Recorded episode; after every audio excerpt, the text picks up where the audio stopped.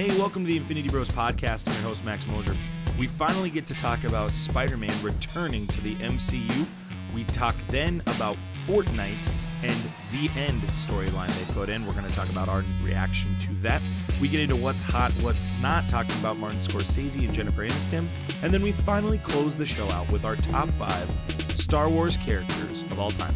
So sit back and relax and enjoy the Infinity Bros podcast. Hey, welcome to the Infinity Bros podcast, the only podcast that is perfectly balanced, as all things should be. I'm your host, Max Mosier, here today with you. So grateful to be with you here on episode 20. We've got a great show we're going to go through today uh, with three other Infinity Bros. We're going to start off with uh, my sworn enemy, uh, the person that um, haunts my dreams, Mark Jones. Well, I'm just glad that, that I'm in your dreams. At least one of us is. Um, but yeah, thanks for introducing me as your arch enemy. You're welcome. I thought that would be a really great Halloween gift for you. Thanks. Love you too. Are you planning on not dressing up like a total Todd this Halloween, like you've been doing the last like you know every day of your life? Yeah, well, I already Or, like what's kind of your game you're, plan? you're right. I already, I already dress up like a Joker, so why would I need to change for Halloween? Yeah. Are you gonna pull a Jim and just like write? Hey, book can I introduce you your first before you start interrupting and Okay, interjecting? okay, okay, okay, okay. Okay, guys, this is Isaac. Hey, Go hey, ahead. hey, hey, hey everybody. Yeah, Isaac, how dare you cut somebody off? Oh yeah. By the way, speaking of people who cut people off, that's Jared. Jared, say hi. Oh, hey guys. We're so glad you're with us. However you're listening, wherever you're listening, uh, thank you for being with us. You can check us out on Facebook, Instagram, and Twitter. Just search for Infinity Bros. Look for the Infinity Gauntlet thumbs up. It'll take you there. We're going to talk about a couple things. Uh, we gave our Joker spoiler review last episode. We did not get to talk about Spider Man going back to Marvel. We will talk about that. Last night, Fortnite had its big The End event. We're going to break that down. Some of us haven't played Fortnite in a while, but we're going to talk about that and uh, kind of the predictions of what we see coming with that. We'll do a little hot or snot, and we'll end it with the top five Star Wars characters of all time. I'm sure we will have some interesting debates and conversation around that. But, but Mark, uh, how are you doing this fine week? Are you having an okay week? Yeah, my, my week's fine. Why, why do you ask? I don't know. I just wanted to check in, and I felt like we had a rocky start, so I felt like you know I need to maybe loosen up and ask how you're doing. Doing great. Great, Isaac. How are you doing? I am doing fantastic, and I'm excited Yeah? to be here with the hashtag Infinity Bros universe tonight. Did you? Where did you go for the weekend? You were somewhere. I was at my brother's in South Dakota.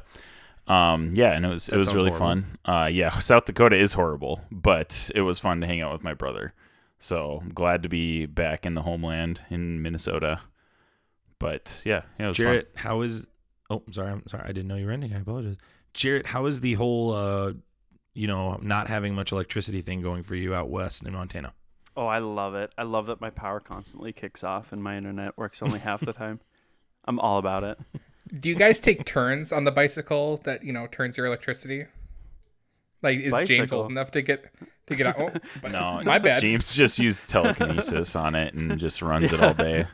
Wait, what makes you think? Right, what makes you think we're uh, technologically advanced enough to have a bicycle? Wait, Come on wait, now. wait. What's what's electricity? What are you talking about? yeah, for real. bold of you to, for you to assume that we uh we have electricity.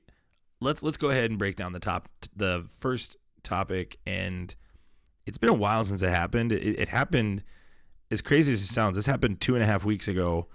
We never got around to talking about it, but I still think it's really important to talk about. Spider-Man's back in Disney in the Marvel Cinematic Universe. Isaac. Praise the Lord above. Do you think Uncle Ben comes back too? Do you think he, he he's coming back in the deal? No, unfortunately, he's not coming back. and uh, it was first reported by I believe The Verge is who I saw first, but I could be wrong on that. Um, but basically, the agreement is that Disney originally wanted a 50-50 cut. Disney will do 25% of the payment uh, towards the film. They will still get to retain their, their um, toy rights, but they're going to do one produ- produce one more movie. That'll be Spider Man 3. And then they will go ahead and add Spider Man to one more team up movie to be named. I would assume that's an Avengers movie. Maybe it's a crossover movie of some other kind. I don't know.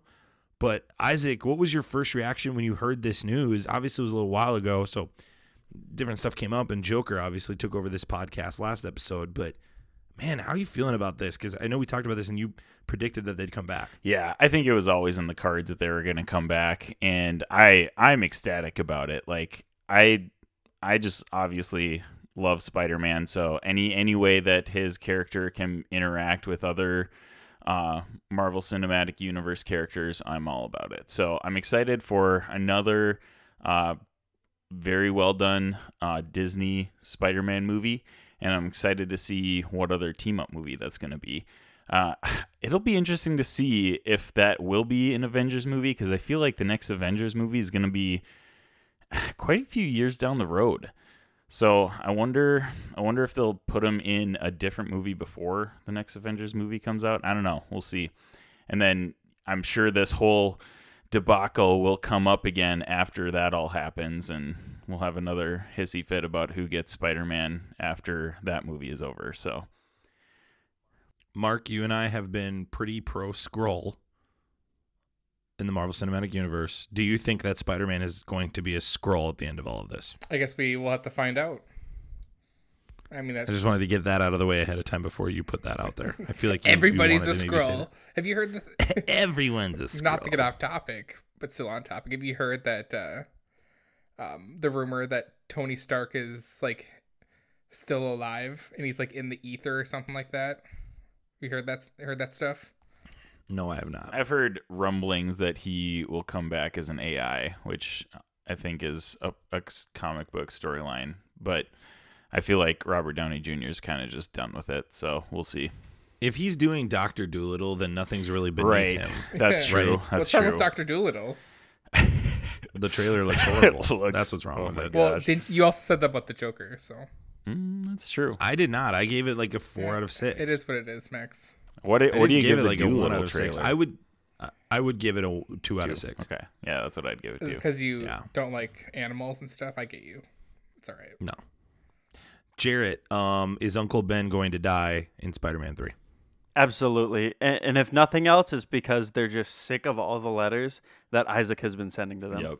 Every day, every day, every day since Tom Holland has been cast as Spider Man, I've been sending letters.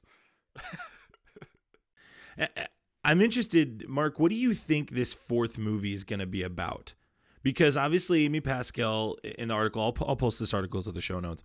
Amy Pascal, according to Dark Horizons, has been talking about the third movie setting up a Sinister Six movie that will happen after that movie. So I'm assuming, So you're talking Spider-Man assum- Four?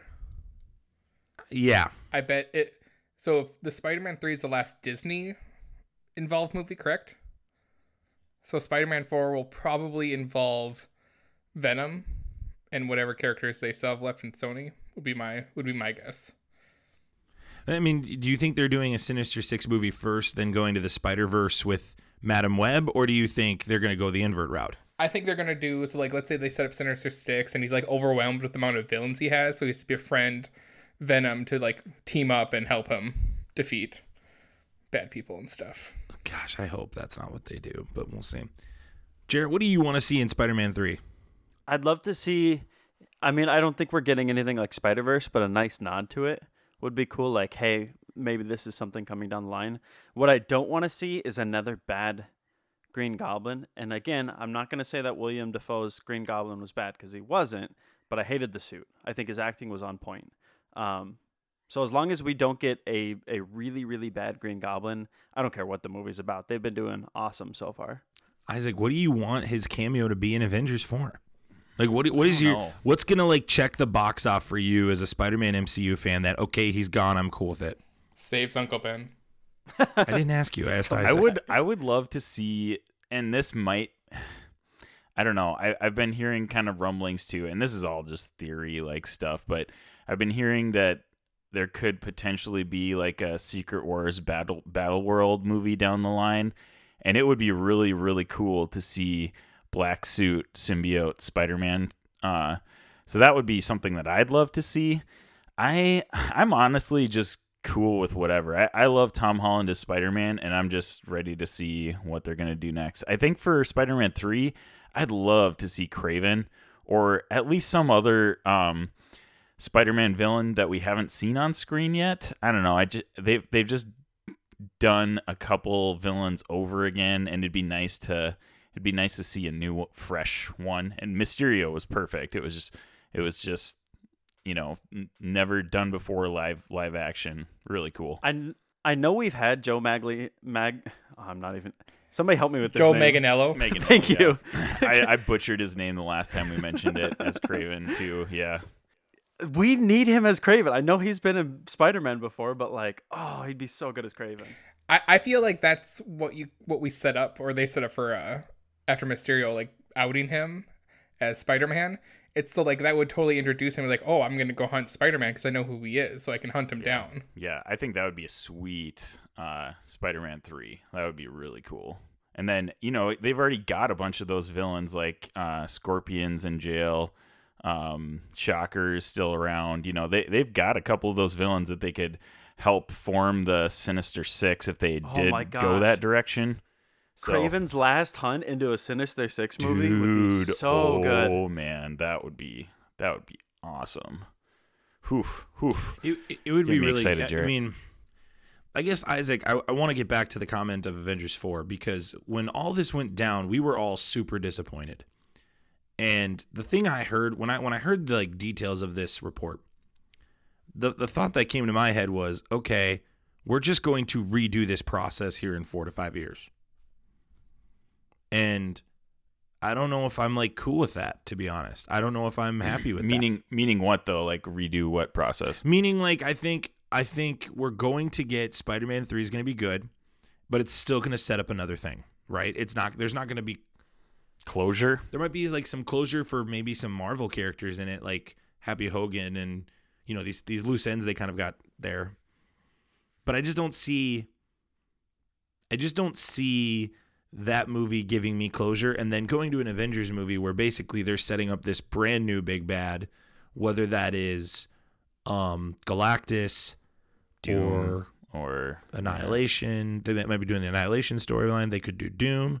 Um, they could do the Skrull versus Kree. I just don't know personally how I walk out of Avengers 4 after what I just went through excited about this. So it's weird for me to hear you say this because we were both pretty disappointed in this, emotional and very passionately disappointed in this.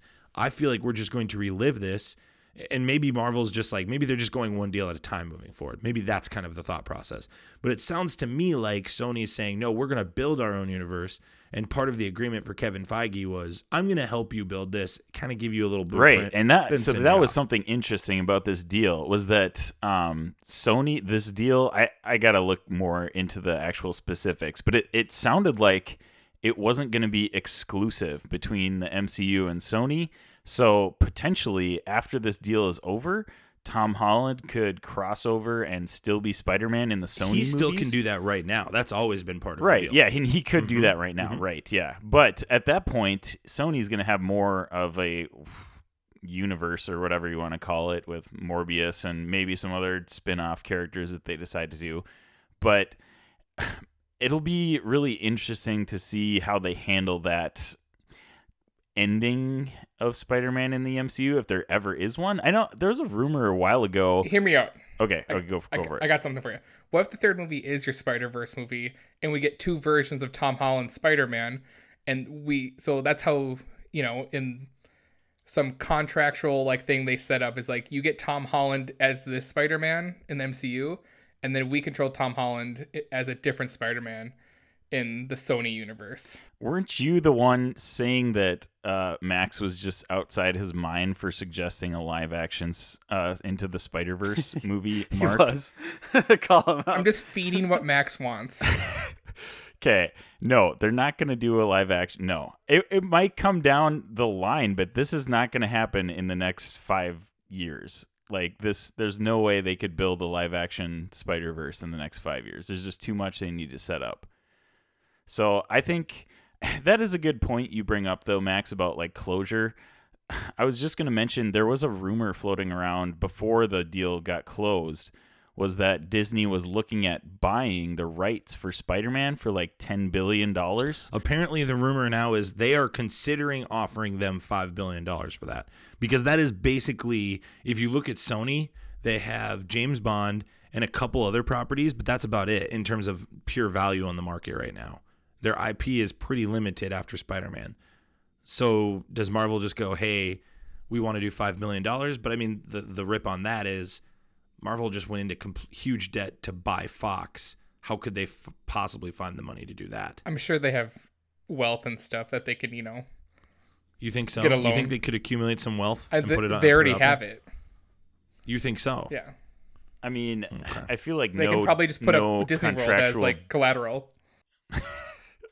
collateral. Yeah, I don't I don't think Disney's hurting right now, to be honest. no, I don't think they are. I'm not saying they're hurting. The point I'm saying is like they just made a big deal.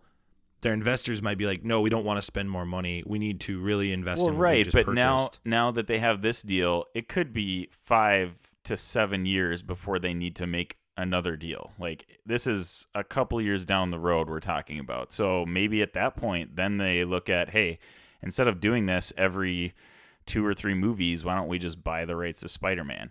I don't know. Do you think that they will sell Spider-Man to, to Disney? I I don't think they will, but I I mentioned this maybe two or three episodes ago. It was a miracle that Sony and Disney made a deal in the first place at all to make uh, Spider-Man movies. So I don't think it's impossible. I don't think it's probable, but I don't think it's impossible. So if anybody can do it, Disney probably can.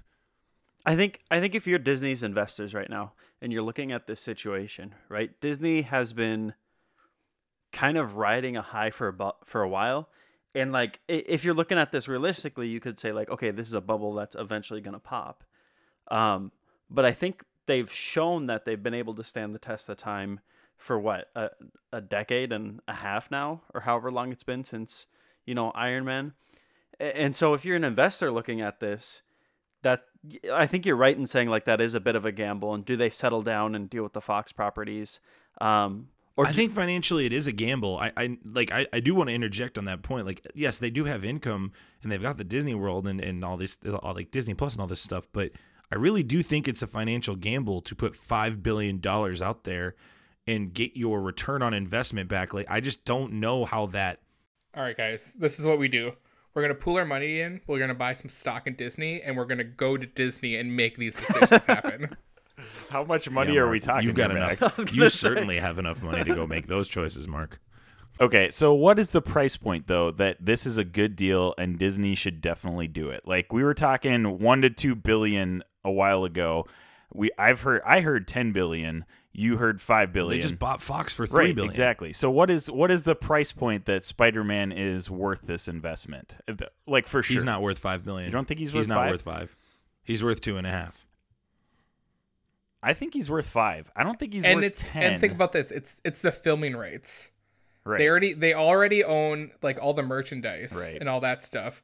Where like they bought Star Wars for four billion, and that included, you know, except for the first three movies, everything else. So, Mark, here's the part where I'm going to blow your mind. Okay, this is Yeah. what's going to happen. I think. Ready? Go on. Yeah, I'm ready. Are you ready? Yeah. What if Apple buys Sony? Shut your mouth. oh my gosh, That'll be exclusive, Apple and you buys have to, you can only watch no, no, no, it no, no, on no, no, Apple no. stuff. Part of the no, no, no. Part of the agreement with Disney, I mean with Marvel and uh, Sony, is that Sony has to produce it. If Sony sells the rights, they go back to Marvel. So if Apple were to say, "Hey, we have to compete with these other markets," we're going to buy Sony and just be like, "You know what? Let Marvel have Spider-Man, leave it be."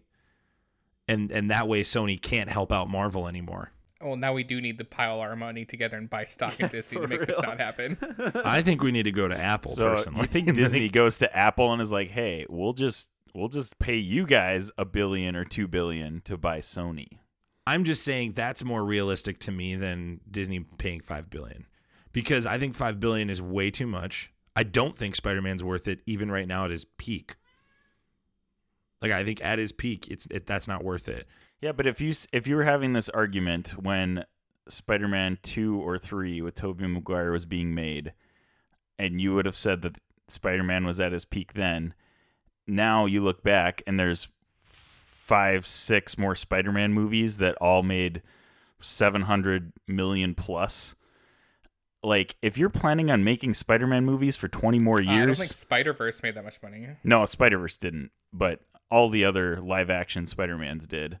If you're making Spider Man movies for twenty plus more years, you're gonna make your money back and some. It'll be it'll be worth your investment at five billion. I don't buy that. He's not worth five billion.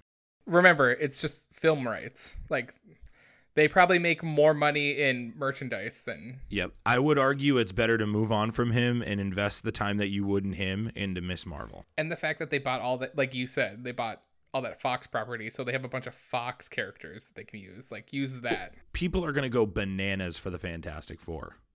They're gonna go. They're gonna go crazy. They did. They did back then when those crappy movies were made.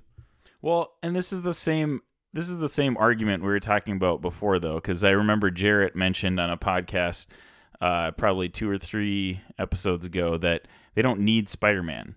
And they don't. They really don't. But they went and got him anyways because they wanted him.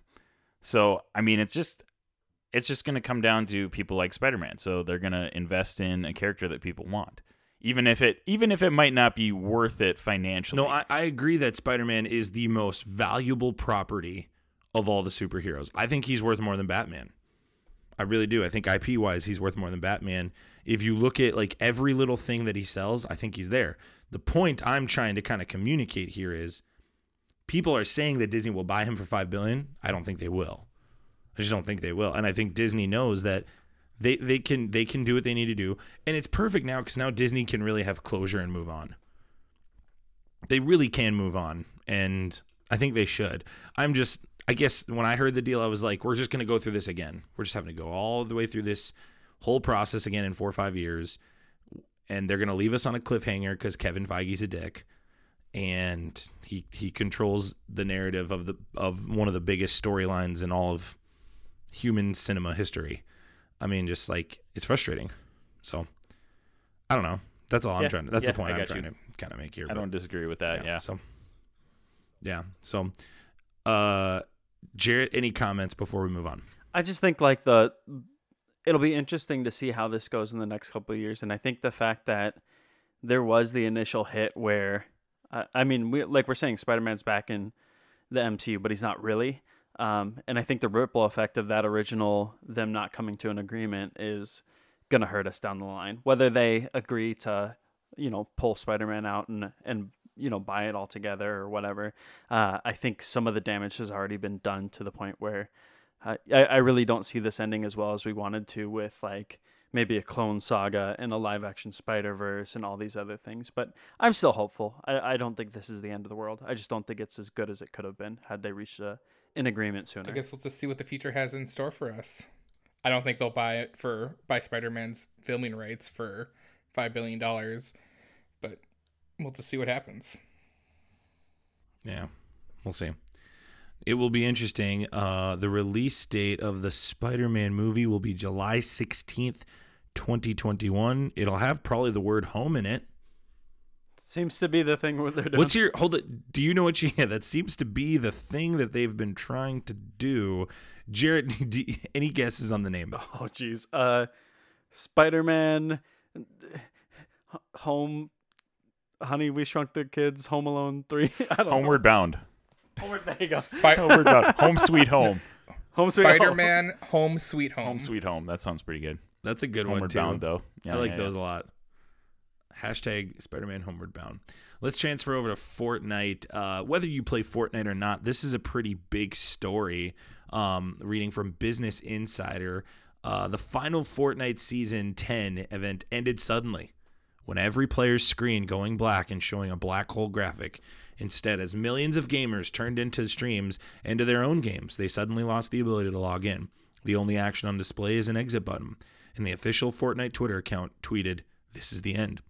It's likely not the actual end of Fortnite, the wildly popular battle royale game that's been taking the gaming community by storm since 2017, but the game map that fans have been used to for the last two years.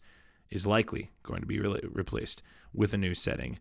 Um, did any of you get to watch a clip of kind of what's been going on with this, Isaac? I actually posted one on the Infinity Bros Twitter page. So if you guys want to go check that out, you are welcome to. And they're actually they're not live streaming the event, which obviously ended. But if you go to the uh, Fortnite Twitter page, they're live streaming the black hole.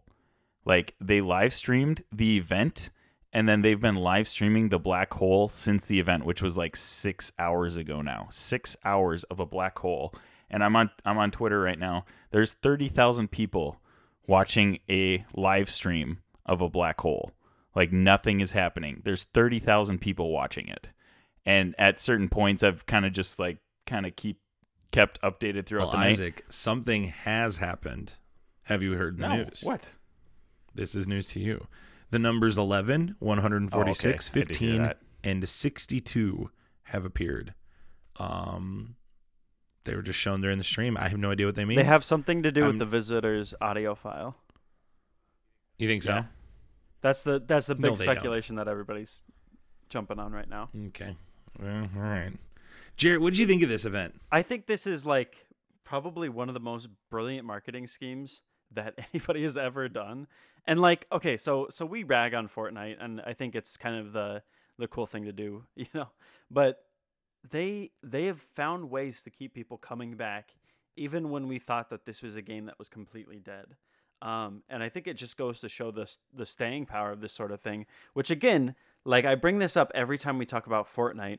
They took a game that was about surviving the zombie apocalypse and turned it into probably the most popular video game of the past decade. Um, Mm. a- a- and they they cannot find a way to like they, they just don't burn out, which is what we've been expecting. So um, I, I don't know if this will bring me back to Fortnite, but I'm interested to see what happens for sure. Uh, and I think You're it's such, a, big good- Apex guy, though, Jarrett. Have and, and I don't want to rip on Apex. No, no, I'm just kind of from your perspective here. Do you feel like Apex has kind of struggled because Fortnite has not died out? Uh, I, I, I would say yes to a degree. I think they've been able to stay relevant with maybe a different community. I think Fortnite will always be a little more approachable for the younger generation. And I think, you know, for as hard of a time as we give it, like my my nephew loves Fortnite. And like I will never rag on it in front of him because I think that's awesome that he has this community that he's built with his friends for it. So I think that's it's almost comparing apples to oranges where these are marketed to two very different groups. Um, and I think these events that they do and stuff like this are, are marketing ploys to get back that older uh, gaming generation as opposed to their stable, you know, younger generation. And, and I do think at moments like this, it does hit Apex a little bit, but I don't think they're hurting. I don't think they're burning out because of, you know, they released a new map uh, already. Um, they've been releasing new heroes like crazy. Um, I think Apex is doing all right right now, but I'm interested to see how everything looks, you know, in the next 24 hours or whatever. See, but I haven't even heard about that stuff with Apex. I heard about this right away. Sure, that's fair. I do think I do think Fortnite is more for talked sure. about. Yeah, Yeah. absolutely. I feel like someone who's in control of uh, Fortnite saw an episode of South Park where Cartman buys the or gets the the theme park and only lets himself play in it, and then slowly lets more and more people come in because he needs, you know, repairs and stuff to make money, and then it you know booms again. So I think they're just like Jarrett said, it's it's going to be like a relaunch in a sense, and more people are going to come and play it, and get the people back that you know haven't played in six months like myself. That hopped off the bandwagon. Isaac, are you going back to play Fortnite? I've actually never deleted it like some people have. Uh, so, so I, I'll probably, I'll probably hop back on and just see what the heck is going on in it. I'm, I'm not expecting to spend hours and hours and hours in Fortnite anymore. It's just, to me, it just is a game that I am over at this point. Even though all this is is very exciting and very interesting, but uh, yeah, it's just not something that I think I will be investing a lot more time in. But I definitely will play a couple matches just to kind of check it out and see see what's going on. Mark, will you go back to Fortnite? I mean, it's possible. Anything's possible, Max. You know that. Jarrett? Um, no, honestly, I don't think I'm gonna re-download it unless something really drastic happens. Uh, and again, I'm not going to take away. What would need to be drastic for you to come back? I want to. I want to know what drastic. They drastic. shut is. Tell me down. this is. They shut down Apex. so yeah, no. Tell me what Uh, drastic I think so. Okay, so this is a good marketing scheme, but what does it actually change? You know what I mean? Like nothing about the way the game is played, other than you can't play it, has changed. Now, if they come back and it looks extremely different, uh, maybe the building is different, maybe the weapons are all completely gone and it's a, cl- a class-based system. That would be something that would re-interest me. But if they launch it and it's like, oh, we got a new map and here's a couple new guns, I could care less. Um, not to take away from people who do That's enjoy it. I think that's awesome for them, but I'm I'm just over it by now. I don't want to try to outbuild people. I don't want to play against people on PC when I'm on PS4. I'm just it's not my thing anymore. Yeah, I think I would tend to agree as well. Let's get into hot or snot. Hot or snot is where we talk about the things in pop culture that are affecting us today. Uh, we re- we are going to rank and rate these things using our rating system. This may be your first time with us, so we want to make sure you're familiar with what that looks like. We're going to put that bumper right here. All right, Isaac, let's start with you. What's hot and snot for you, man? All right. Uh, okay. Well, I'll start with my hot since we've kind of been we touched on it a little bit. My first one is Apex Season Three. Um, I have been playing Apex quite a bit since uh, it came out in February, I believe, and it kind of honestly took the place of Fortnite for me. It's just a game that I can be more competitive in, and I don't have to build anything. And it's it honestly kind of fizzled out for me again like at the end of season maybe 2 or so i i just wasn't super excited to play it or anything like that but this uh, new season they came out with a new map and they have a new hero or uh, legend or whatever you want to call them and it is actually like I, I've been actually itching to play it, which hasn't happened since basically Apex started. I feel like Apex had a very sharp like growing uh, curve like right away when everybody knew it was coming out, and then it kind of plateaued. And I think this this season has gotten people. It's slowly growing again. It's not. I wouldn't say it's a sharp growing curve again, but it, it I feel like it's growing again because this new map is actually really excited exciting, I should say. And I've been just yeah, I've been itching to play it again, and especially with people that um, have abandoned me, Jarrett. Uh, so yeah, it's it's it's pretty cool. And if you haven't checked out season three of Apex, I would, and you have played Apex before, I would definitely recommend going and checking that out. Uh, my next thing is actually Dead by Daylight came out, uh, I believe, about two weeks ago now with a expansion that is Stranger Things themed, and you can play. So, if you guys aren't familiar with Dead by Daylight, it's an asymmetrical uh, horror game. Um, one person is the killer, and four people play as survivors, and you basically are in a map and try to survive and escape the map before the killer kills you. And one of the killers is a Demogorgon, and they came out with two new characters, which are Steve and Nancy from Stranger Things. So I'm really excited to play that, and I think it's uh, 11.99 um, on. It's like an add-on for the base game. So that's kind of a bummer that it's a little bit expensive for just an add-on. But I think I might actually purchase it because it, it's just really cool that they're integrating themes like Stranger Things, and they've done other stuff too, like Halloween and um, Nightmare on Elm Street and stuff like that. So I think that's really cool, and I might actually uh, dabble in that a little bit by the end of our um, spooky season Twitch streams. So um, stay tuned for that. Uh, Twitch.tv slash The Infinity Bros. So come check that out. And uh, speaking of our Twitch streams, what's on my hot list also is that Max joined us for some Friday the 13th last night. And Max, I'm I'm honestly so proud of you. Like I've never been more proud of you Oh as a friend. gosh. I I'm I I just like when you actually said that you were going to do it, I I like actually like my mouth was wide open. I I was floored. I was like, "Oh my gosh." He's at, he actually said he's going to do it. And I and I honestly did not even expect you to do it after you told us you were going to do it. I thought you were just messing with us again.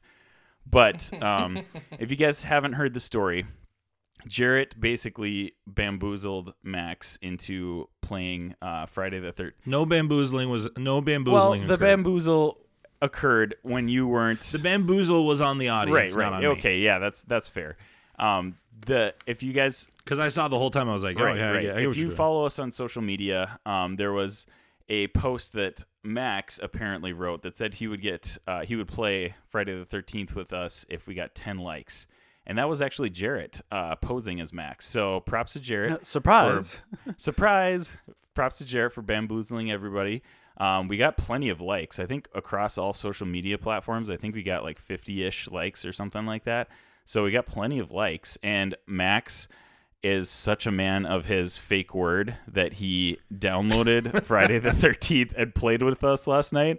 Max is such a man of my word. Of Jarrett, he's such a man is. of Jarrett's word that he actually downloaded and played with it last night. And there are going to be so many awesome clips from that stream. Like it was so much fun. Mark, I'm really bummed you didn't join us for that because that would have been a blast. I was I was hanging out with, with my fiance Kelly, so I'm, I'm sorry. Oh, guys. okay, yeah, but I don't want to blame her. It's not her fault. That's you know what? That's awesome, and and we're I, proud of you. I'm just not a better friend. A bit of a spoiler though, like n- not only did Max play with us, but he played so well as uh, the killer that he made our random player cuss on stream.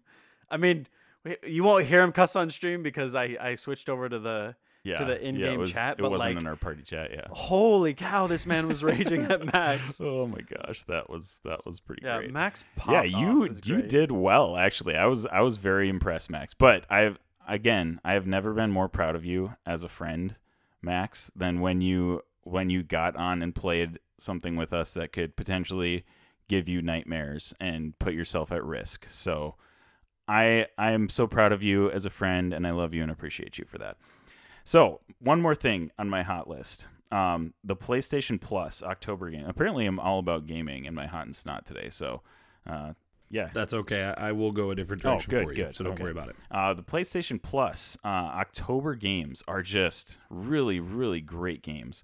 So they have the Show 19, which is uh, MLB The Show 19, which is the uh, PlayStation exclusive uh, baseball game that uh, that place Sony PlayStation has, and I've I've been waiting to have a baseball game for a long time. I have a really hard time buying sports games because I know they're gonna come out with a new version the next year. So I haven't bought one for a long time. So it's really cool that this one is free, and I've heard it's really great. I've never actually played the the show before, so I'm really excited to check that out and finally have a baseball game to play at any point. And then the other one is The Last of Us, which is a also a great PlayStation exclusive that I have not played before, and I'm excited to play for the first time. Um, I'm gonna try to uh, play through some of it solo on our Twitch stream. So if you guys want to check out twitch.tv slash the Infinity Bros, the underscore Infinity underscore Bros, uh, we'll hopefully have some of that being streamed uh, the rest of October here. And um, it's just I'm really excited for it because Zane uh, has played it before and he says it's fantastic. So I'm excited for that. And then The Last of Us 2 is coming out next year. So I'll get all hyped for, for the second one uh, to come out. So that is my hot list. Uh, my snot list is actually, we mentioned it in the first couple minutes of this podcast. That Dolittle trailer. Holy crap. That Dude, that's on my snot. That's Oh my on my snot list too. I'll I I didn't even. out.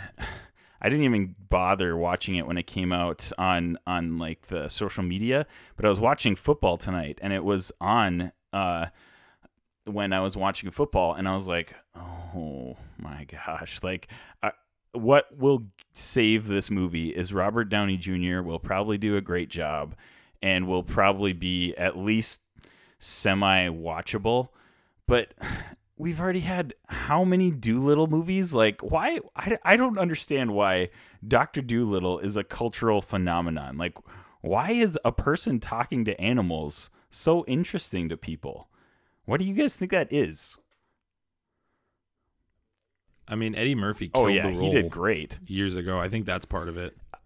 The old Doctor Dolittle. yeah, really the old, and I've seen I the used to watch old that as a one, and obviously I've seen the first uh, Eddie Murphy, uh, Doctor Dolittle, and those are great. But it's like, I think we're in this culture of rebooting movies, and it just, it's just sickening to me that we need another Doctor Dolittle movie. And how many f- sequels did Eddie Murphy's Dolittle come out? I think there was like four, and he wasn't even in the last two or something like that. It was just just ridiculous. I just feel like we we have overplayed this character, and it it's not needed at all. And the the trailer did absolutely nothing to make me change my mind about that. It was it was not a good trailer. So that is on my snot list. And then my last thing on my snot list is all the backlash that is coming for uh, the Joker movie. Um, Where are you hearing this? I haven't heard. oh, you'll you'll know what I'm talking about when I when I get into it a little bit. But first of all, it's just all the all the news outlets that are reporting all the negative uh, feedback or publicity. You know that that it could lead to violence and stuff like that. And you guys even mentioned last week that there were cops at your theaters. Like I don't know if they were searching people. There weren't uh, any at mine. So, but I just there's just like a panic almost that this movie has instilled in people and I just it's definitely not needed because this is an R-rated movie. Like I think there's several news outlets, CNN included, that have basically written articles about how this Joker movie is not good for kids. And it's like, yeah, duh. It's an R-rated movie. It's not supposed to be for kids. And then I saw a tweet also that is bashing the movie about its use of uh I can't remember the song name, but it's the one Gary Glitter wrote and when he's dancing on the stairs. It's like the stadium uh like hype song basically. And Gary Glitter is a convicted child uh or a pedophile.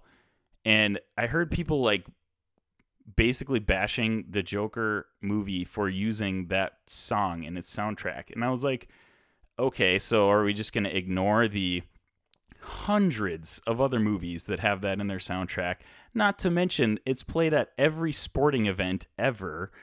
Like, it's just a little ridiculous all the all the silly things that they're coming up with to bash the Joker movie about and it just for me it's like okay I think you're just nitpicking and trying to find something wrong with this movie at this point Well, there's a couple things here. First off, Robbie and I said this last week in our Joker review.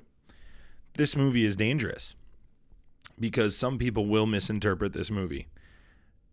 I'm a firm believer that you should have the ability to watch a movie that has basically anything within reason on it.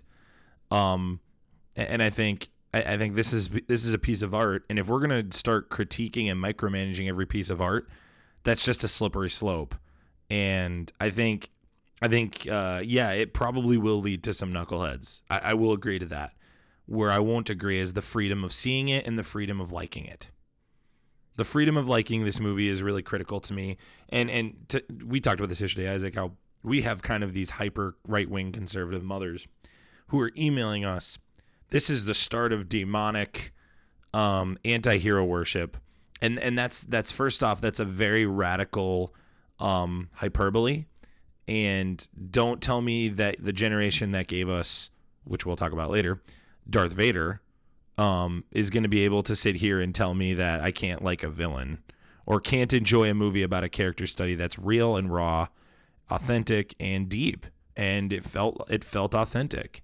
And of all the people to bash this movie, I think this show in particular had every bit of ammo in the chamber to do it. Right. And I, I think, yeah, I'll, I'll agree with you that yes, this movie could be dangerous as viewed by somebody who uh, does not discern it correctly, basically. But I mean, it's not like it's the first psychological thriller that has ever been created. Like, I mean, you just go Taxi, right? Yeah. The movie's based off. I of. mean, you could you could pick out you could pick out so many movies that could be quote unquote dangerous for people to watch if they don't interpret it. any movie could be considered right. Exactly. So that How many how many episodes of Law and Order SVU Oh, yeah. have Right. there been with like child Right. molesters? I'm just sorry. Like get out of here. Yeah. That's watched every Yeah. day by by older adults all the time. And It's this because movie those ha- people are being told by you know whatever media source they list they listen or watch that this is how they should think. They don't think for themselves anymore. They let themselves be brainwashed, and they're telling us that we're being brainwashed, but in fact they are. I got I got something to add on to this later, but I'll share it in my hot or snot Isaac. So I'll yeah so that, so that was that was yeah, the last keep thing on my snot but it just it just irks me that all of this is coming about in a movie that you know it's not the first of its kind it's not it's not like some groundbreaking new thoughts and ideas like these kind of movies have been around I would disagree that it's not groundbreaking. I think this well, movie yeah, is as a film, like Just as a not for the reasons that you're saying. not as a like idea or concept. I would disagree with that. I think this is a wonderful. I think this is one of the best comic book movies slash piece of film I ever. Didn't, and I I, didn't say it wasn't. It's an absolute. Oh, okay. no, I'm just no, no. I'm saying I'm saying I like think the actual like train of thought that goes to those articles. Like that's that's not all Okay. new like Roger. groundbreaking in that way. Obviously, it is a groundbreaking movie that you know is fantastic, and people will will go to see it. It's already 500 million plus, by the way. Like let me nuts. let me interjecting. Let me get into my snot yeah, because I think that, this that will was my the that was the the rest of my conversation a snot, so little I'm bit. done. Yeah, uh, my snot. I'll start my snot. I have Scorsese and Aniston. So I'm gonna. Th- there's there's two different like perspectives here that are really like, and I think there's a difference in the perspectives. One is really wrong, doesn't really have an argument. The other one I'll listen to, and I'll start with Aniston. Jennifer Aniston has been saying that Netflix movies. She is quoted as saying that Netflix movies are providing more depth. And, are, and and she's saying, I want to make sure I get this quote correctly. Please, I need to hear this. And Jarrett, you already know where I'm going Yep. with this. It wasn't until the last couple of years when these streaming services were just sort of exploding with the amount of quality that I actually started to think, wow, that's better than what I just did. And when you're seeing the things that are available out there, it's just diminishing in terms of big Marvel movies or things that I'm not just asked out or things that I'm just not asked to do or really that interested in living in a green screen. And Is there a Marvel and- movie out there, or not Marvel, Netflix movie out there where it's about kids going camping and one of them gets their like penis cut off and like they have to deal with that whole situation? Wait, what? Yeah, it's it's out there. It's a comedy movie. I saw it. I believe that. yeah, so there's her quality. I, I just like Jennifer Aniston, and, and this kind of carries the torch of what you're talking about here, Isaac. I think there's two things. One, Hollywood is never going to tell me what's good or bad. Yeah, Just Rotten. Tomatoes. Plain and simple. oh, yeah. Okay. Way more than Hollywood. I'll back that up. Okay. Real talk. I will I- really yeah, real think talk that- back I think that that's fair. Because that's real people. That's real people evaluating, not like crazy weird artist guy who makes millions of. I dollars sipping kale smoothies. Okay, that's first thing. Okay, second point. So so Hollywood doesn't get to dictate my moral ethic. Okay. Secondly, Jennifer Aniston has a prequel to her most recent Netflix release. What is that movie called again, Jarrett? You posted in our group. Oh my Gosh, gosh! Just- the um, wasn't her most recent God. one the the the murder mystery on the boat? Yeah, yeah. Oh, it was Murder Mystery. That's what Yeah, it's called. Murder- Murder, Mystery. Yeah, yeah. Murder Mystery is getting a prequel. Like, think about this. Like, I, I just like it's this is a continued bashing and a pure envy and jealous approach. And let me transition into Scorsese. Hold on, He hold on, hold on. he- Her highest grossing movie of all time.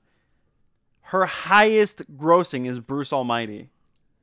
Yeah. How do you come at this? Like, what are you doing? Yeah, you of all people can't do it. Well, it's because she's in the new Apple show, and Apple's being all artistic. She's in she's in that Good Morning show, and it's like, get out of here. Yeah, it's because she did Friends, and she thinks she's got power. Friends, the most overrated sitcom of all time.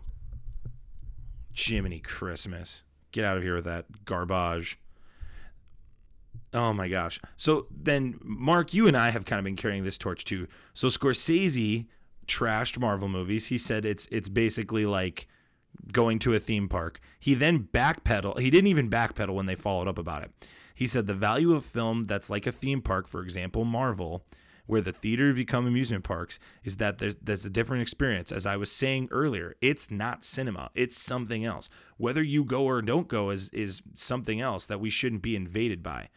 And so that's a big issue. We need the theater owners to step up for that to allow theaters to show films that are narrative films. Is this guy out of touch with how theaters work? Is he out of touch with how like okay, Scorsese makes incredible films. I will give him that. Oh, When it comes to does like he say art, theater or I thought he said cinema? I thought that was his whole. he said allow theaters to show films that are narrative films. No disrespect, people aren't going to artistic movies in the theaters. They aren't doing it anymore. They're going on Netflix or on demand. It's the way to go. People are going to the theater for Marvel, for Godzilla, for Joker. The numbers are there. That's that's what they're going for. I'm not gonna pay to go to a theater. Like, obviously, there's these great movies out there that have you know the artistic qualities that somebody like Scorsese is looking for, and like Wonderful I'll- movies. Yeah, I'll And he's a wonderful director. I'll absolutely watch those movies. I'm not gonna go see that in the theater.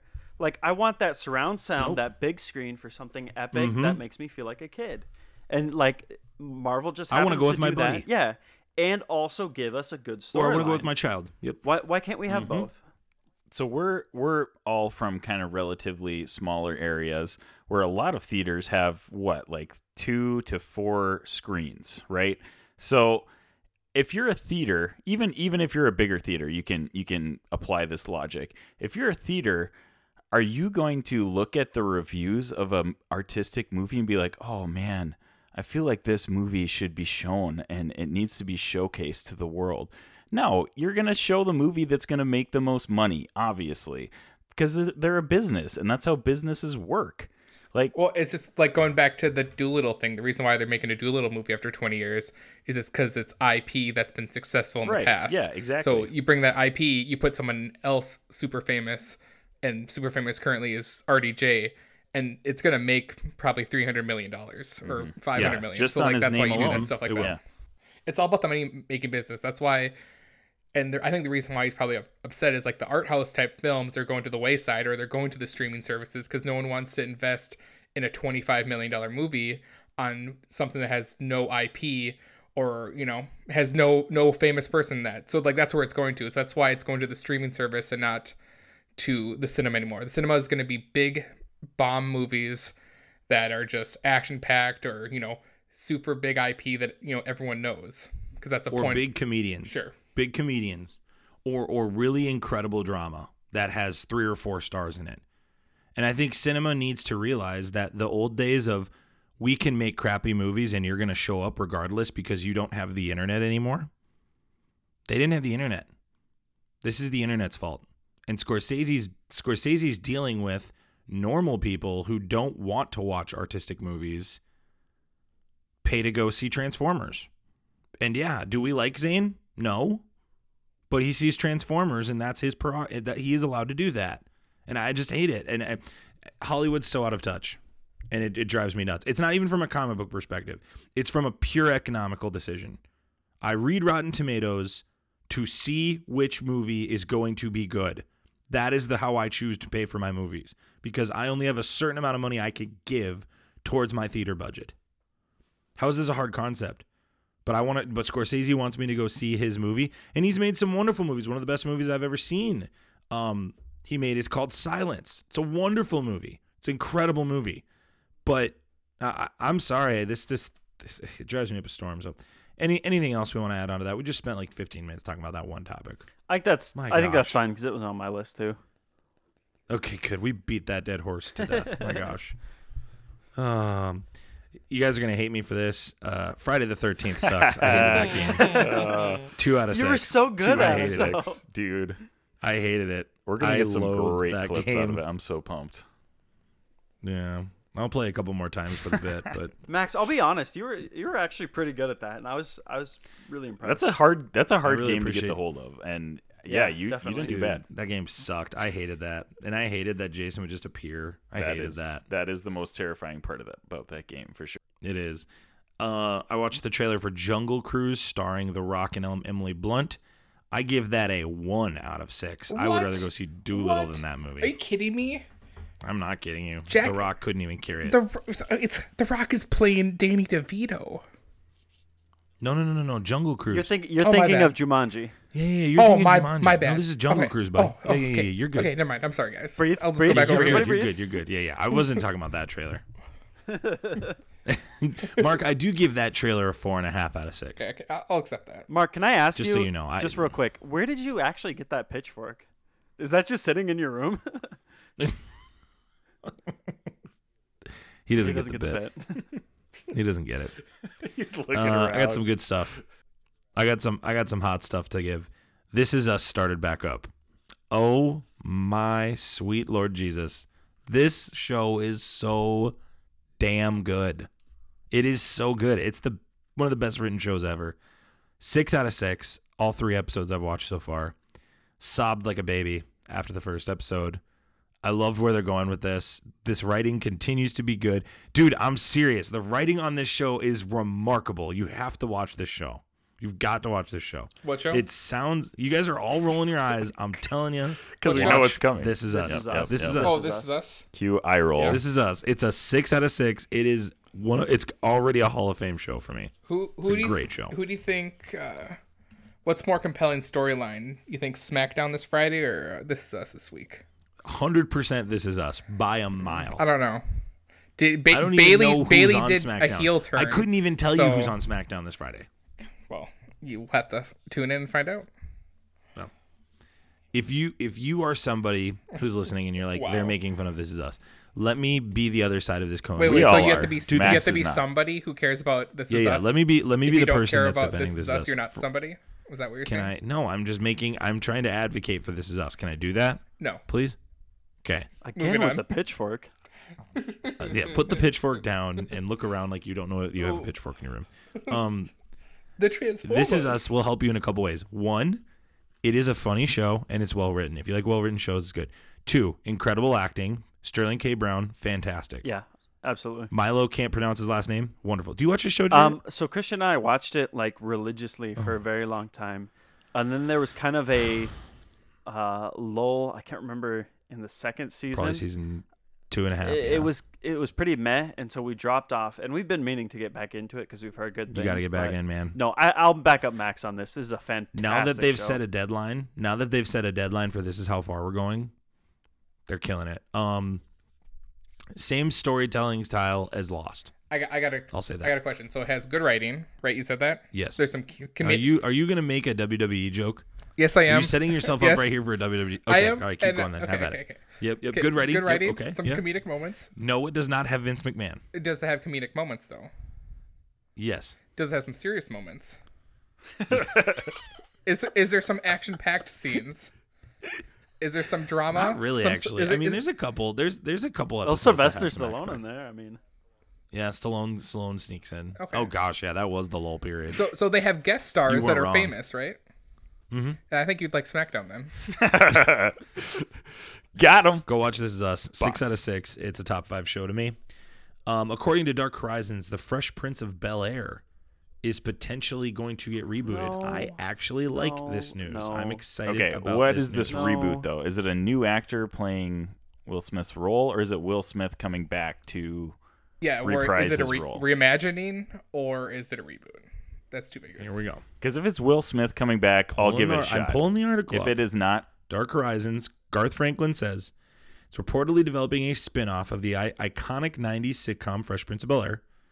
Um, it will launch Smith's career as an actor. The rapper played a fictional. It's what it's what launched him, and it will be about no further details. if it's if it's if it's an older I thought I thought I thought it did And mention no that it further was- details. if if it's an I was like, older oh, yeah, Fresh yeah, yeah, no Prince, details. Um, raising a similar, you know what I mean? Like if if that's Here's the thing. go ahead. Here's the reason this is He has good. to send his Here's the reason son this is back good. to South One, Philadelphia to get some street cred. Oh my god. Couple things. Okay, Mark, that's Oh. enough out of Oh, you. this will Knock be a that good off, okay? movie. Oh. Two things. Okay, It'll you be go like This this Is is us, Us. but don't go after don't go after Fresh Prince. Okay, slow your roll. Okay. And his Fresh Prince Carlton of will be like a hard guy that's like tough and stuff that like teaches. him So the hold on. What's your ranking of of of the Fresh Prince? Of fresh like the potential? No, reboot? not Press French. I'm asking for the Fresh Prince of Bel Air. Fresh Prince. Cream fraiche. You want my rating of Fresh Prince of Bel Yeah. Air? was- Yes, you were- Mark. I'm literally waiting for 10 seconds for your Where's the rating. pitchfork in my room? Where are you guys seeing that? Just would Oh you just God. do the rating so I can move on? five five out of six. I love it. Yeah, exactly. so don't act like you don't like it. Everybody likes Fresh Prince. A reboot's good. I don't care if Will Smith's in it or not. It's good. No, I give it a six I- out of six. That's good news. I I don't. Th- if Will Smith's not in it, I'm out. He's producing it. That's all you need. But we've had so many bad reboots, and like, like Will Smith, I think will do it justice. But oh man, it's it's gonna be a hard sell for me. I'm so tired of reboots. Give it to me. Um, The Good Place. The Good Place is a couple episodes in. I think uh, four episodes in now, three episodes in. This is another great, well written show. Really nice short episodes. Um, if you've never watched The Good Place, it's about a woman who played by uh, oh, Kristen Bell. What's her name? Kristen Bell. Thank you. Kristen Bell dies and goes to the good place, and shenanigans ensue, and you just kind of find out more and more. And it's a really great. Um, what's the word I'm trying to say? Great, strong mythology, um, great characters, and some cool stuff that happens in it. So I'll give you just that. If you haven't watched The Good Place, it's a wonderful show. If you're a philosophical person, like to have philosophical depth thinking, watch this show. I give it a five and a half out of six. If you like shrimp, so good. watch this show. If you like shrimp, this is a great show for you. If you like the Jacksonville Jaguars, first off, stop listening. We don't want to talk to you anymore. but they have Can you great. stop alienating the Infinity Bros universe with your stuff? if you like the Jacksonville Jaguars, they have a great Jacksonville Jaguars bit that goes on for the whole series, so it's good. And then finally, I've watched uh, the show Hello Privilege. It's me, Chelsea, a uh, Chelsea Handler documentary about white privilege. A couple things about this. Um, yeah, I know. I bu- well, I open up that bo- box. Here we go. Um, Shouldn't, Couple should- things are about you sure this you want to talk about that? You know, being in your titled position and stuff. yes, I have white privilege. As yes, a, I as a one percenter. Um, Oh, that's the joke. Okay, here we go. Jarrett got. Funny. Pitch, um, pitchfork and stuff. Hashtag. I, I really think this is a this is a great example um, of two things. One, somebody realizing that they probably shouldn't be making the documentary. Um, Chelsea Handler goes around and makes this documentary, and I just don't think she was the person to do it from the documentary perspective. I would have liked another person to narrate it. I don't know who that would have been. It just didn't feel like a good fit for her to be the one doing it. Um a little too she would meet with people of color and she would be a little just too jokey with them about these serious conversations. And granted authenticity is really crucial when you're having these conversations about unity and reconciliation, but I really felt like she kind of played it more as a joke than she should have. And then on the flip side, whenever she'd meet with um, white people and talk about the concept of white privilege, it was kind of like, um, it was kind of like a mock, not a mockumentary. It was kind of like, you know, when interviewers go around and they intentionally interviewed stupid people. She kind of does that a little bit in this one, and I don't. I, while the concept, I I am very fascinated with learning more about it. I love learning more perspective in my job, these are conversations we have all the time because we work with youth ministries.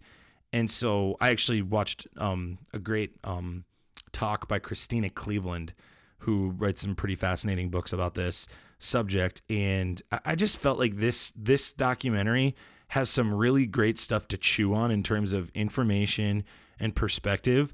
I just did not like the person leading me through the story and through the documentary. So I'm going to give this one a four out of six just because Chelsea Handler just, she just rubs me the wrong way. And even she's talking to some people and they're kind of telling her, like, what are you going to do? You're just, you're just a privileged white person doing this, yada, yada, yada.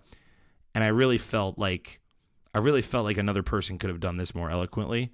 I, I, applaud her for trying. I applaud her for talking about the issue and I applaud her for kind of going. Her attempt was to go on both sides. If you watch this, it's on Netflix. Um, whether you have zero to like no I, th- pro- concepts of this um idea, or if you're like very much into the world of um social justice, and this is a this is just a fascinating thing that you're you're big in this stuff. I would strongly, strongly suggest watching this. I think it's a great watch regardless of what side you're on. I think it's going to provide excellent perspective and hopefully good conversation. And um, I think Chelsea Handler did succeed in that. I just would have maybe liked somebody else. But really funny interview with Kevin Hart and another comedian. I don't remember her name at the top of my head um, at the beginning. Uh, that kind of starts this off and sets this really, for me, awkward tone. But for others, it might be a very welcoming tone. So I would suggest that. I give it a four out of six. Hello, privilege. It's me, Chelsea. You can check that out on Netflix right now. So, Mark, we'll go to you. Oh, it's my turn. Make sure you don't have like four. Oh, or I'm five sorry. You don't have your pitchfork. You don't have your pitchfork out. All right. So going on to, I just have a short snot because it's a rumor that I heard listening to a podcast, a different podcast besides ours. You know, because I venture out besides. yeah, there's other podcasts, guys. Yeah, it's insane.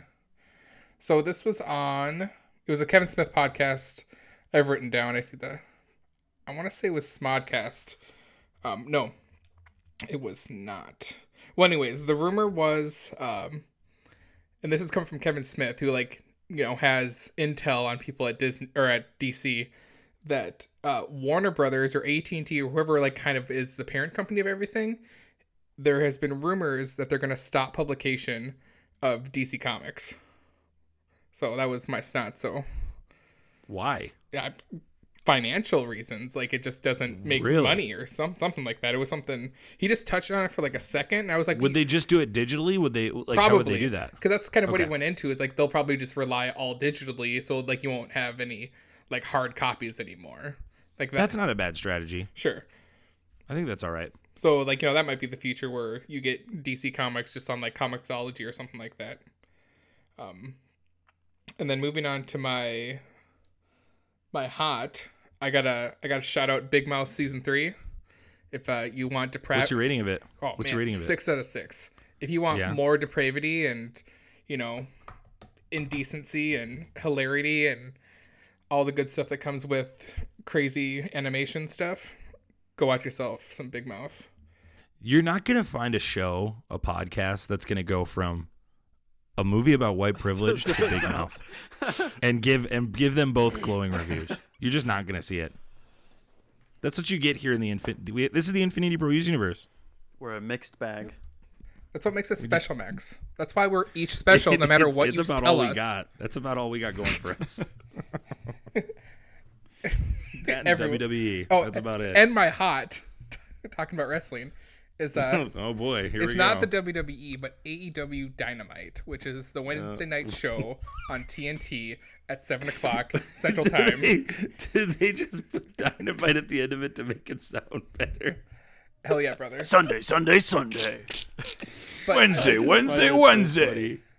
the se- the segment I wanted to touch on that was on the last week's AEW Dynamite was which is a non-scripted version of wrestling show where SmackDown and Raw are scripted. That Wait, no, hold on. if There's there's- no way this is. Yeah, this is. There's no way this is not scripted. AEW's not scripted. It's a non-scripted wrestling Yes, show. it is. It's So not. it's Stop UFC. that. So not. it's UFC. Get out of here with that. It is UFC, Jarrett. Watch it. Trust me. Mark, get the Now heck I'm out of here Hey. with okay, that but crap. now hey, I'm when you when you guys watch a handful of episodes, you can come. You can. You've me. made me watch a handful of episodes. You've with never. you. No, no, no, no, no, no. I've come no, hang on, over to no, watch time out. several times no, no, with no, you. no. You've never watched Max, AEW put down the pitchfork. Sorry, thank you. I've watched myself some This Is Us, and that's why I ridicule you.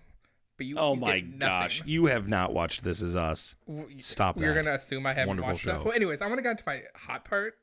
We can argue about this later off mic. So during one of the unscripted promos, uh, y'all know Chris Jericho formed a new stable in the AEW and called out some people in in WWE, and the fans loved it, and every wrestling fan loved it. So that's I just wanted to shout that out. That's that's what I wanted to do because I thought that was hot. That's all I got about that. We're just gonna sit here in silence. Yep. Uh, No, no, we're, we're just All glad right. it's over now. Jarrett, right. go ahead. yep. Screw me, right? yeah, thank you. Uh, so uh, you guys actually took quite a bit of my stuff here. Um, one of my biggest snots. You're gonna talk about AEW. Yeah, actually, yeah. my biggest snot was AEW. No, um, my biggest snot was uh, Scorsese and Jennifer Aniston, and I think we, we we gave that plenty of time. Um, but my next one was going to be uh, this the whole issue with the NBA and Blizzard and everything going on with Hong Kong. So if you're not in the know, um, there were some s- comments that went out publicly about uh, the way China is handling Hong Kong, you know, which is a huge issue. And, and I think we're becoming more and more aware of it here in the West. But people have used their platforms to speak out on behalf of Hong Kong and the people there. And almost unanimously, when it's big companies involved, they've really clapped back and said, you know, we're going to throw our weight behind China. We're worried about, and, and, and not even like in so many words, but the undertone is always like, we need to protect our dollar in China. China's the market that we're worried about. Um, and the thing that really caught my attention was there was a, a Hearthstone player who had his earnings stripped away from winning a tournament, and the two interviewers who interviewed him after the tournament were fired because he expressed support for Hong Kong protests. Now, this guy's from Hong Kong. Um, and this blew up. I mean, if you had Twitter or Reddit the past couple days, like this was all over the place. And it's interesting because we saw we saw two public statements go out. One of them was to the Chinese demographic, and it was very much in support of China and saying that the reason that such a punishment came across was because he was speaking ill of China. And then several days went by, and then I believe it was last night we got a statement, or no, it was Friday. Friday we got a statement finally from Blizzard that said this has nothing to do with Hong Kong. This has nothing to do with China. It's just that he spoke politics in this open platform in this interview. And so the the the dissonance that occurs here when you have two very opposite press releases go out, one to a Chinese market, one to a Western market, and to still sit here and say that this has nothing to do with China is the most bizarre thing to me. Um, and, and this is this is happening in the NBA. It's happening with uh, Blizzard and Activision. Um, it's happened with Apple, and it's it's interesting that these corporations are not realizing the public backlash. Like, yes, they're going to save face in China, but the Western market is going nuts right now over this. And us as individuals, like, we're looking at this and saying, like, how do you not realize how tone deaf this is? That you're sitting here, and these are the companies that tout how how much they're in support of LGBTQ communities and how much they care about, you know, uh, just all these different social issues, and then they're going to say, "Well, well, hold on, don't come after China because that's where our funding comes from." That's where the money is. right. Yeah. At the end of the day, they care most about money, and that's that's what people got to realize. Jarrett, I think a part of, and, and I'm going to step in a little bit here, but like Steve Kerr has really dropped the ball Yeah. here. Yeah. I, I think of all the people that have really like I, I've admired Steve Kerr for a while of how he's just he's kind of gone toe to toe with the president a little bit, and whether you agree or disagree, I, I I've found Steve Kerr to be pretty pretty impressive with some of his beliefs, and, and this just like total backpedal, like nope, you're done, dude. It was so, You're done. and it, it it was so like uncharacteristic for people who've been following it for such a long time. And, and Steve Kerr was always mm-hmm. one to be. I don't want to say a voice of reason because not Who cares? right, he like, was yeah, he was always the one to be yeah yeah yeah. A- and so it was so bizarre to me and like uh, i'm a huge rockets fan and and it's interesting to see like everything coming out of that that china is absolutely refusing to support the rockets um so bizarre to me just just the way that this is being handled and i and i wonder you know with when this is going to come to a head and eventually obviously it will come to a head what what this looks like for those corporations down the line you know what I mean? When when when the dust is settled, when the after effects are done, and either Hong Kong has gotten what they've been set out to, you know, get their rights, and uh, hopefully somewhere down the line, uh, Taiwan is represented as well, or the vice versa. You know, China does prove to be this unstoppable power. Uh, either way, you don't really want to be on China's side of history right now, and it's just oh, it's so it, it's so much to take in. Um, so yeah, big big snot for me um, from Blizzard and Activision. I I love Call of Duty Mobile. I thought it was amazing. I can't play it right now because I don't want to support these companies. I I just reinstalled Overwatch last week and I I can't play it because I, I I don't feel good supporting a company that would do something like this and not understand why the fans are upset over it. Um, Shame on the NBA for being all about social justice when the reality is is they're all about the people of color. yeah, it's it's for They're about people. uh, They are about. They are specifically privatizing. They are only about one specific group of people. And yes, is that group of people important? You bet. But if you're going to be about human rights, you got to be about all of them. And I just I find Steve Kerr and Gregg Popovich to be laughable, and their stances are they're they're irrelevant to me now. They're they're irrelevant. It's it's ridiculous, hypocritical, and shame on the NBA. Absolute shame on them. I I just I'm sick as a Lakers fan. Sick about it. Isaac, Mark, any So- thoughts on this before I move to my what's hot? Mark, put your pitchfork down. I mean, there's something Fully. that would come in like, oh no, Jarrett, they're all of them right. They're all of them funny, don't you? no, no, no. You're good. You're good. I was just I love Winnie the Pooh. yeah, screw you guys. The Chinese are right. Yeah, yeah. Mark, what did you think before we go to the top five? What did you think of um um the South Park guy? with Oh his my fake God, that was letter to- so to China? good. Did you hear about this? It was phenomenal. was can, so Jarrett, good. can you pull it up and read Hold it? on, yeah, let me grab that. I'm gonna talk about my hot while I look for that though. Okay, okay. While you look, well, hold on. You look for that. I'll describe the letter, and then you read it. So, Mark, actually, you, you explain the letter, Mark. You're the big No, South no, Park you, fan. you you you explain it. You got it. I Okay, so it's is it Matt Parker? Is his name? Yep. Or no, Trey Parker. Matt Par- Trey Parker. Trey Parker. So they were get they were somebody was getting on South Park. I have no idea who it was, but they were getting on South Park because they were making an episode about China, and it got out in the midst of all of that's been going on. And so because people have been apologizing or kind of been being um, quiet about certain topics, he sent a joking, uh, satirical apology letter that basically calls China's leader a direct lookalike to Winnie the Pooh. I gotcha. Here and it it's it's it's absolutely hilarious. So read this, Jarrett. He said, like the NBA, we welcome the Chinese censors into our homes and into our hearts. We too love money more than freedom and democracy. Xi does not look like Winnie the Pooh at all. Tune into our 300th episode this Wednesday at 10. Long live the great Communist Party of China. May this autumn sorghum harvest be bountiful. We good now, China. also, I probably oh butchered every single one of those, but that's so good. Oh gosh, it's so good, brilliant. Just like their irreverence. Who to think in a, in a Oh, it's so world in the world we live in that the South Park guys are the ones that are They're holding the their voice ground. of reason. Yeah. What kind of Think world about are that. we That's living in? ridiculous. Oh man. They are the ones standing. live in a ground. society, Props guys. to South Park. We live in a society. Thank you. All right, can I? Uh, I'm gonna do my hot real quick, and then we can do top five. It'll be it'll be short and sweet. Um, so I started a uh, board game club with my high school this uh, last week, and I we went out and got a bunch of you know the standard board games. We got Ticket to Ride. We got a few others, and um, these kids show up, and the first question I get asked is like, "Hey, do you know anything about Dungeons and Dragons?" Which to me, like, I was like, "Heck yeah!" But then And Jarrett got aroused. I was like, "Oh." well, that's that. But um, no, so I was like, how cool is it that like, you know, this has become such an accepted part of culture that like these kids came in unashamed and like, hey, let's do this thing where we can build a community together, uh, build social skill- skills, and like to me that was so cool the reach of this. And then they they started talking about how like I said, well, how do you guys know about this? You know, where did you guys learn about Dungeons and Dragons?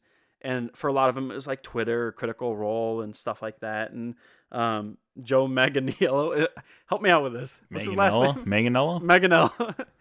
um, Manganello. Manganello. And and seeing like that this is such a for something and like obviously we're all Christians on this podcast. Um, this was something that like as a kid I was told this is horrible. You got to stay away from this.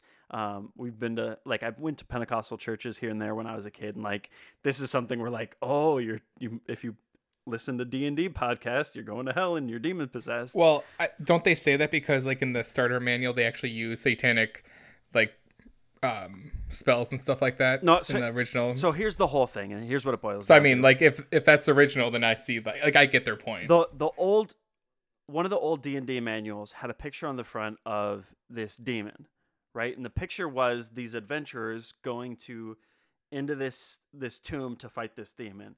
But people saw that cover and like, "Oh, clearly like this is satanic worship."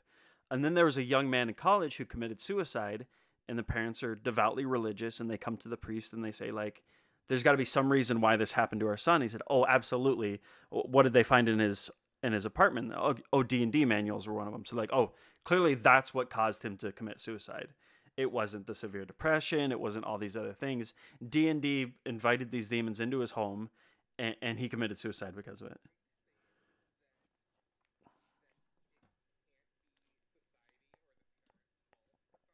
Absolutely, absolutely not. but so like the whole it's nice to see. Yeah, it's nice to see that like he's gone. We're done. All right, that's it. I've been snapped. No, I, I just think it's cool to see how far this like culture has spread and that we're kind of over the satanic panic of, um, you know, days gone past. I, I just that was my hottest. I think it's really cool that like these kids know about it and they're so excited to build this community community together and, and do this together socially where um, I think if you were to try to do this, you know, even ten years ago, that would have been the worst thing in the world and the school would have came came down hard on me. But like people are cool with it now. Is is it their first time playing, or have some of them played before? Um, none of them have played before. There was one kid who stopped by who has expressed interest, and I think he might know more about D and D than I do, which is kind of impressive. But um, no, the the ones who are specifically playing right now have never never even touched a, a player's manual. Nice, So that's awesome. yeah. Did you have to get the school's approval to Um, I play didn't. D and D? I didn't ask anybody, which I guess better to Rebel. for forgiveness than ask for permission. I did put in for some for some books and dice and stuff, and um, I'm still waiting to hear f- back from that. So I think they know that we're doing. D&D. Given your community, you should be okay. You should be okay yeah, on people that. are pretty accepting here. I think one of the perks of living on a yeah, I don't think it's gonna be an issue like, for you. People are really open and and they're, you know, they're they're cool to try some of this stuff. So Fun. That's awesome. What a what a cool opportunity for those kids. yeah, man, I'm all about it. Sweet. Are we, are you good, I'm Jarrett? good. That's my that's my hot and snot. Let's get into the top five. The We're going in three, Infinity Bros two, top five one. list starts now. This week on the top five, we have our top five Star Wars characters as people are still eagerly waiting for the final Star Wars Episode 9 trailer. We wanted to break down our five favorite characters. We're going to start with you, Mark. Me? Are you sure? You might get mad at oh, me. Oh, I'm oh, I'm sure. I would have said somebody else if I wasn't sure. Oh, that's that's true. So how many um, do we have in our top five? Yeah, well, Mark's It gonna depends have on all Mark. of He sets the tone. I haven't had more than I have five. so many honorable mentions. Who had thirteen? Did someone have thirteen? You did. like, you last week had the- 13. No, It was you. You literally counted last no. week and I you said you had 13. I did, but I didn't mention any of them because you guys. Was it? 'Kay. Wasn't there someone 'Kay. else who did that thing? Who, who else would do that? being I can't made fun of believe for having a somebody would do pitchfork? I'm Mark. who could it be? I be? don't. I don't get why you guys pick on me. I never pick on any of you guys. Oh my So gosh. mean. Anyways, my top five. Grow up, bro. Uh, well, you grow up first, and then I'll catch up because we have to follow You're you. gonna tell me that I'm wrong. You are and tell wrong, me that I'm all the time. all right, so my number five is uh he's a Jedi. His name is uh, I always butcher his name, so if you know it, help me out. But he's uh Plo Koon. He's one of the Jedi Council. No, you're you right. See him in, you see him in uh you see him perish in Revenge of the Sith, and I think I first started liking him. Because originally, I think in the comics he had a yellow lightsaber, and you know, yellow being my favorite color. That's what drew me to him back in the day. So the one with the mask. then Yeah. yeah, because he's like a He's the aquatic, so he has to wear like a or yeah, whatever. He's Yeah, not Jarrett knows things. Um, Whatever. actually, he's not aquatic. Actually, Thanks, Jarrett. Zane just comes out of nowhere. oh, actually, I just checked Google, and uh, you're wrong. I love that we're making fun of nerds, even though like we are literally on a nerd podcast. As we have a Like, top five Star Wars us. list. All right, And you started off with a guy I've never heard of. Sure. I love it. but he's in the movies. But my number four, who's not in any movie, and just recently got canonized again, Dash Rendar. And I love me some Shadows of the Empire, and give me Dash Re- Dash Rendar and the Outrider and Boba Fett battle. Mm, perfection. Dude, I literally have no idea what you just said till Boba Fett battle. Did you not play any of the old Star Wars games? no, Oh, dude. man. No, no, no. I'm I'm not the biggest. I'm kind of the worst Star Wars fan That's- here. uh, okay, well, And there's no kind of about it. I am. My number three, and Max will know this person, um, Emperor Palpatine. The, tr- the true heel, this person. The true heel in the in the Star Wars universe. uh, what? Yeah, he is. Um. Also, another one, another one Max will know, because it's more recent and it's in our time, so like he has to know because kids talk about it probably. Kylo Ren, big oh fan. my of Kylo Ren. gosh, He is. why? He's one of my favorite. Why not? You've been a Kylo Ren fan from day one. I Like, have. you hadn't I- even seen a movie. I You didn't. hadn't even seen a movie, and you were all on him. I in was on him. bought in on all of Ky- Kylo Ren stuff. I think it's just, and I've. Is it the daddy even love him issues? Is it the daddy issues? Not that he knows of. I mean, I think it's like the character development we get out of him and the type of character he is, where he's broken and stuff. But maybe it is Just a daddy issues. tear drops under Mark's eye. It's worse when Jarrett makes fun of me. I just because like, like- I actually care about him. I'm And sorry. I would buddy. never. I'm sorry. I would buddy. never do anything to Jarrett. Are you and, and my number gonna go home and listen to Death Cab for Cutie? No, we listen to out. like The Cure because we're go. old school and stuff. Oh, I love Uh, my number one, who will also be a character Max will not know, and you do get a glimpse of him in Empire Strikes Back, and he's a bounty hunter, and his name is Dengar, my man. and he is literally my favorite Star Wars character in all of Star Wars. Being a bounty hunter, being like cyborg, his big ass rifle. He's also in the bounty hunter books that you know if you dude, collected I back in remember the reading 90s or early those thousands. like back when when we were in elementary school. Like I remember reading those. Those were awesome. Yeah. And that is my top Dude, I- five. and I have no I'm honorable so- mentions because screw honorable mentions. Only wussies have honorable mentions. All right, I'll remember that for the future. Let's save that soundbite. Um, Mark, that was awesome. I'm proud of you. I'm I'm clearly the most basic of the four of us on our Uh, list. Han It's- Solo, Princess Leia, C-3PO, R2-D2, and Jar Jar Binks. uh, there's a couple of those on my list. Hey, be nice, okay? I was nice to you. I didn't attack your Are daddy you issues. kidding to me? talk to Jarrett You attacked me during AEW, and I almost cried, and I couldn't find the pitchfork to throw at you. Look, I would never go after a- AWE. I would never do that. Okay. Um, my number five is Rey. Yeah, I'm just gonna do the list real quick and then let Isaac go. How's that sound? Five is Rey, four is Yoda, three is Han Solo, two is R2D2, one is Darth Vader. Go ahead, Isaac. R2-D2? R2D2. I'm all about R2D2. What can I say? I, I, Isaac, go on. I can't. I can't even. Okay. Uh, like R2D2. What can I say? I like him more than I like Luke Skywalker. all right. So my list. Actually, I have mostly uh, original characters in here. Um, there's one that's not that that Max might might scratch his head about, but all the rest of them he'll he'll probably know. So. Uh, I I only watched the movies once and then I say, oh, that was a good movie. all right. Moving on. Uh, five. Five is General Grievous. I've always loved him as a character. I, he's just really cool, and I I like that he's not just your typical villain. Like he's like super cowardly on the inside. Really, like he he'd rather fight if he has to, but if there's a possible way for him to escape, he's gonna do that. So he's he's always been one of my favorite, and like he's got four arms and four lightsabers. I mean, like that's pretty epic. You can't really go wrong with a ton of lightsabers. So Grievous has always been one of my favorite. And side note, he is epic in Star Wars Battlefront 2. Like he is so cool in that in that uh, video game.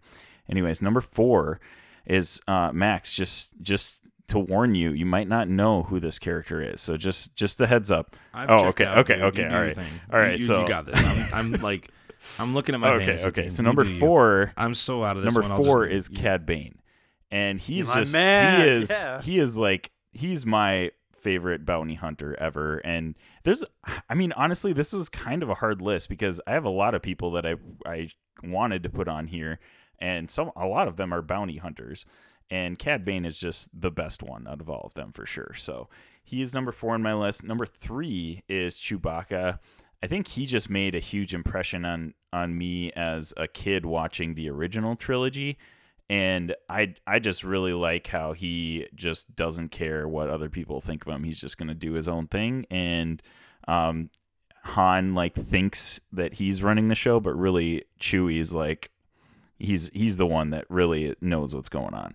Um, number 2 is Darth Vader because he's just your classic iconic probably one of the most well-known villains in in the US of all time. Um In he- the U.S. of all time.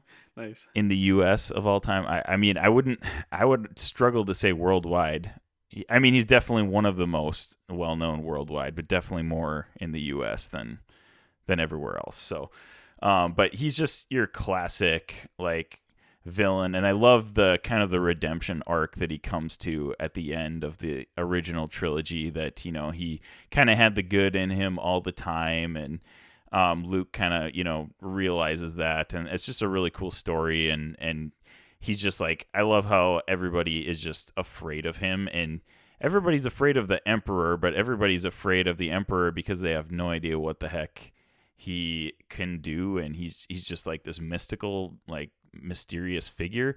They're afraid of Darth Vader because he scares the bejesus out of people by just ch- force choking them and just being super intimidating in general. So The he, the end of Rogue One dude, like yes. totally solidified for that for me. But there's Yeah. also that I think you shared it the other day.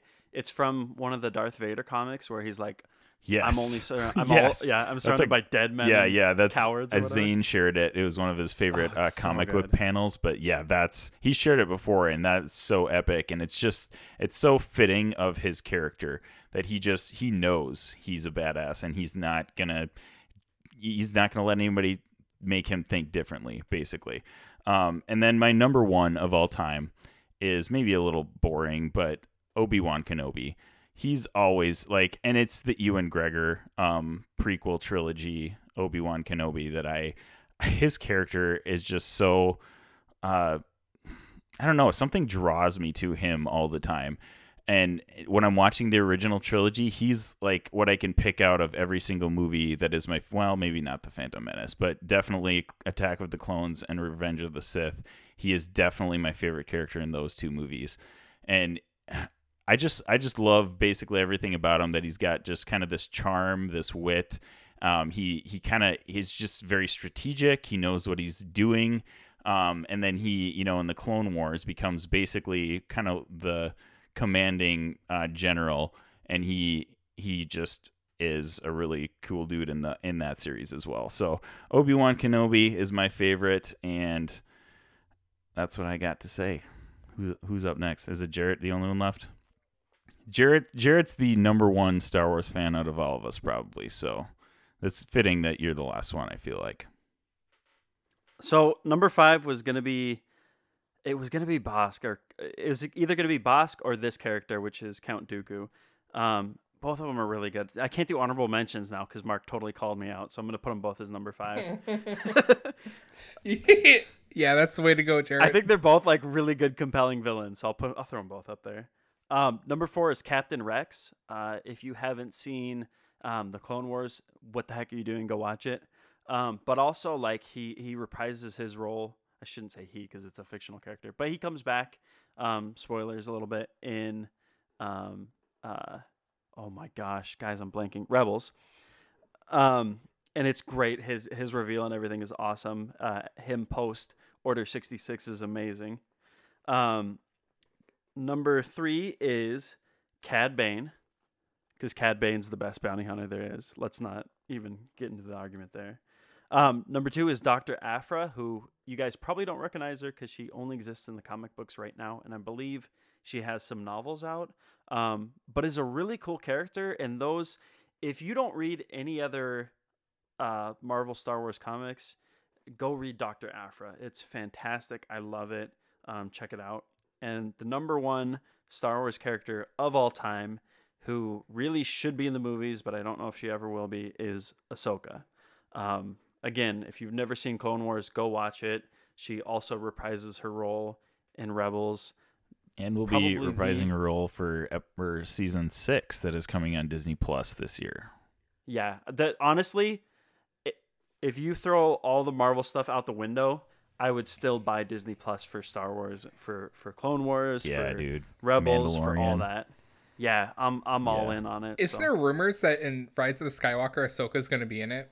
Have you heard that I've stuff? I've heard that. I don't think it's ever been like confirmed ever anywhere, but people are saying like, "Oh, it's there's stirrings of this." Um, if that happens, oh man, dude, uh, like True Blue Star Wars fans will go nuts over it. I think I think that would save uh, this most recent trilogy for me. That's my top five. This is a good top five. I like it. That's the way things go. With the Infinity Bros. Mark, thank you. Uh, thank you for coming on. Uh, you were on. Thanks you for were having on me an come. okay amount of behavior. I'd give you a four out of six for behavior this episode. Oh, thanks, Max. Max, that means a you lot. had your moments. For the most part, you were good. Thank you. I love you too. Isaac, I give your Star Wars top five a six out of six because I didn't understand it, and I'm assuming that most of it was good. Well, you should have listened to Jarrett's. That really would have confused you if you think mine oh, did. I checked out so hard when I heard Jarrett's. I was like, no, I'm just gonna Did you trust know- that Jarrett's not making up names Did right you now. know anyone on my list? No, dude. he didn't even Like listen to your legitimately, list. you he could knew have he been wasn't like, "Hey, I'm just gonna say gobbledygook. I need you guys to just agree with me, okay?" and I wouldn't know the difference. I wouldn't know the difference. So, and Jarrett, I would give um your list a two out of six because I don't think it was an English. That's fair. glad you're here. And uh, yeah, thanks for coming on. Hey, and we thank you, the listener, for listening this episode. We're so grateful that you were listening, wherever you're listening, however you're listening. We hope you have a wonderful week. Uh, we will see you on the next episode. This is episode 20. We'll see you on episode 21. Have a great, safe week. We love you 3000. We'll see ya. Bye. Thanks for tuning in to the Infinity Bros podcast. You can find the Infinity Bros on Facebook, Instagram, and Twitter at the Infinity Bros. Feel free to send listener feedback via email at infinitybrospodcast at gmail.com.